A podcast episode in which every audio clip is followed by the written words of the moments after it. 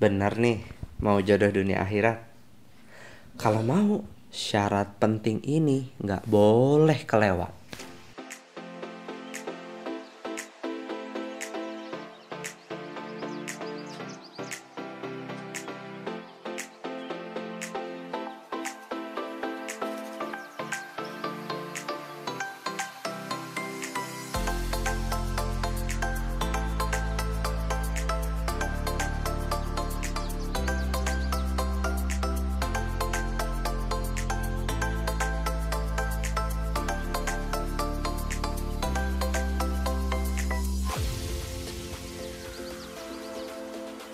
Assalamualaikum warahmatullahi wabarakatuh, sobat C D A sekalian. Masih ketemu lagi sama saya Chan Kamil di podcast ini. Dan asik juga sih ya, nah, kalau nama podcast ini jodoh dunia akhirat. Kita bahas dulu nih jodoh dunia akhirat. Dan di podcast episode satu tuh kita udah ngebahas bareng-bareng empat tipe jodoh kan ya. Empat tipe jodoh. Dan kita udah tahu di situ apa maksud dari jodoh dunia akhirat, di situ sudah terpampang sedemikian jelas. Dan sobat J D A sekalian, ini tapi ada saya merenung-renung kembali, bisa sih insya Allah kita buat uh, mendapatkan jodoh J D A yang tipe empat. Masih ingat kan J D A tipe empat yang apa? Yang jodoh di dunia sampai mau memisahkan, kemudian Uh, berkumpul kembali di akhirat, tapi berkumpulnya di jannah. Ya seperti itu ya.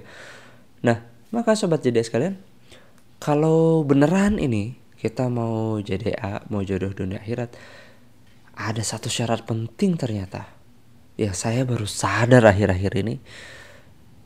Dan hal ini wajib dipegang dan diamini uh, dalam hidup. Apa itu? Sesuatu yang namanya membiasakan diri sama hari akhir. Ya, sobat J D A sekalian, kita sering kalau misalnya sih kita mau bilang jodoh dunia akhirat, seberapa jauh pemahaman kita tentang akhirat? Apakah kita mengimani hal itu? Kalau kita mengimani, apakah ia dalam kesehariannya setiap aktivitas kita itu ingatnya, nemploknya sama akhirat? Nah, ini yang jadi pertanyaan besar. Jangan sampai ketika kita membayangkan jodoh dunia akhirat, tapi ternyata yang kita bayangkan adalah happily ever after ala Cinderella. Oh, ala-ala Cinderella itu mah hanya jodoh-jodoh di dunia aja. Dan itu pun bukan di tataran dunia, tapi di tataran halu-halunya manusia. Ya enggak? Di tataran halu-halunya kita. Jadi kalau misalkan sobat J D A benar-benar pengen jodoh dunia akhirat gitu, rasa-rasanya penting deh untuk kita, masing-masing kita itu senantiasa mengilmui. Dan bahkan kalau udah nikah, itu senantiasa ngobrolin soal akhirat, soal hari kiamat misalkan. Bukan ditanya kapan hari kiamatnya, tapi lihat deh betapa itu gambaran-gambaran yang ada di surat Al-Waqi'ah. Itu betapa jelas terpampangkan. Contoh eh, apa tuh namanya? Betapa jelas itu terpampang nyata. Atau di surat Al-Zalzalah misalkan. Di surat Al-Zalzalah itu betapa jelas contoh-contoh eh, kiamat itu seperti apa. Dan kita juga mungkin bisa lihat dan kita pelajari bersama. Apa yang terjadi di jannah? Apa yang terjadi di nar, di neraka itu seperti apa? Karena kita perlu senantiasa mawas diri di situ.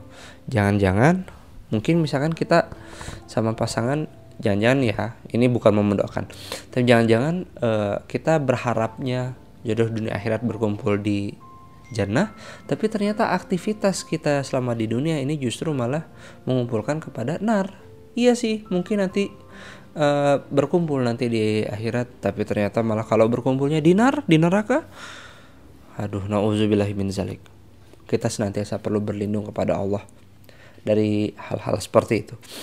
Jadi begitu sobat J D A sekalian, itu yang perlu buat senantiasa kita renungi, kita pikirkan. Yuk kita pikirin bareng-bareng. Misalkan pikirin bareng-bareng nanti sama pasangan. Itu nanti kalau dihisap gimana ya? engkau bakal memberikan kesaksian seperti apa di hadapan Allah terhadapku sayangku. Misalkan seperti itu. Bilang kayak gitu sama istri, apakah aku sudah jadi a good husband? Apakah aku sudah menjadi a good wife? Engkau bakal bersaksi seperti apa suamiku? Kau bakal bersaksi seperti apa istriku? Nanti kelak di akhirat nanti. Wah, ini sobat jadi sekalian, ini yang perlu jadi setruman buat kepala kita. Jadi kalau kita mau berpikirnya jodoh dunia akhirat, ilmuilah hari akhir, akhirat. Dan bahkan yang paling dekat aja, kita jangan sampai alergi buat bicara kematian, ya kan? Karena itu adalah satu-satunya yang pasti. Itu adalah satu-satunya yang pasti. Bisa terjadi kapanpun. Bahkan setelah dengar podcast ini, bisa. Kita perlu senantiasa mawas diri sama hal itu. Dan bukan buat jadi takut yang sifatnya uh, terselimuti sama ketakutan-ketakutan seperti itu, ya bukan itu. Tapi kita perlu melihat dan memandang lebih proporsional. Jadi kalau kita senantiasa ingat sama yang namanya kematian, hari akhir, kita perlu senantiasa jadi otomatis bakal berpikir, ini langkahku yang bijak itu seperti apa ya? Wah, istriku lagi ngambek sama aku nih, gimana langkah yang bijaknya ya? Wah, suamiku lagi nyuekin aku nih, gimana nih langkah bijaknya ya? Wah, anak-anak lagi rewel sama aku nih, gimana ya langkah bijaknya yang selamat dunia akhirat? Jadi gitu sobat jadi sekalian, ini yang perlu kita setrum dalam kepala kita. Zret zret zret. Kalau oh, setrum ya zret zret. Kalau kita mau jodoh dunia akhirat, kita perlu membiasakan diri sama bahasan-bahasan soal akhirat. Kita perlu mengimani terus gitu. Jangan sampai balik lagi tadi, jangan sampai pikiran kita, aktivitas kita dalam keseharian itu masih seolah-olah kayak orang yang tidak terlalu meyakini sama yang namanya akhirat. Justru pelajarilah bareng-bareng. Justru kalau misalkan udah ada jodoh dunia akhirat nih, ini bisa jadi sarana yang kuat banget buat uh, kita semua, buat Anda dan pasangan itu senantiasa mendalami. Uh, nanti hari akhir tuh begini, begini, begini. Nanti yaumul hisab tuh nanti begini, begini, begini, begini. Nanti Bunda coba deh bayangin. Coba deh bayangin. Kalau nanti kita sama-sama menikmati jamuannya Rasulullah di telaga Al-Kautsar. Uh, ngomonginnya tuh udah kayak gitu.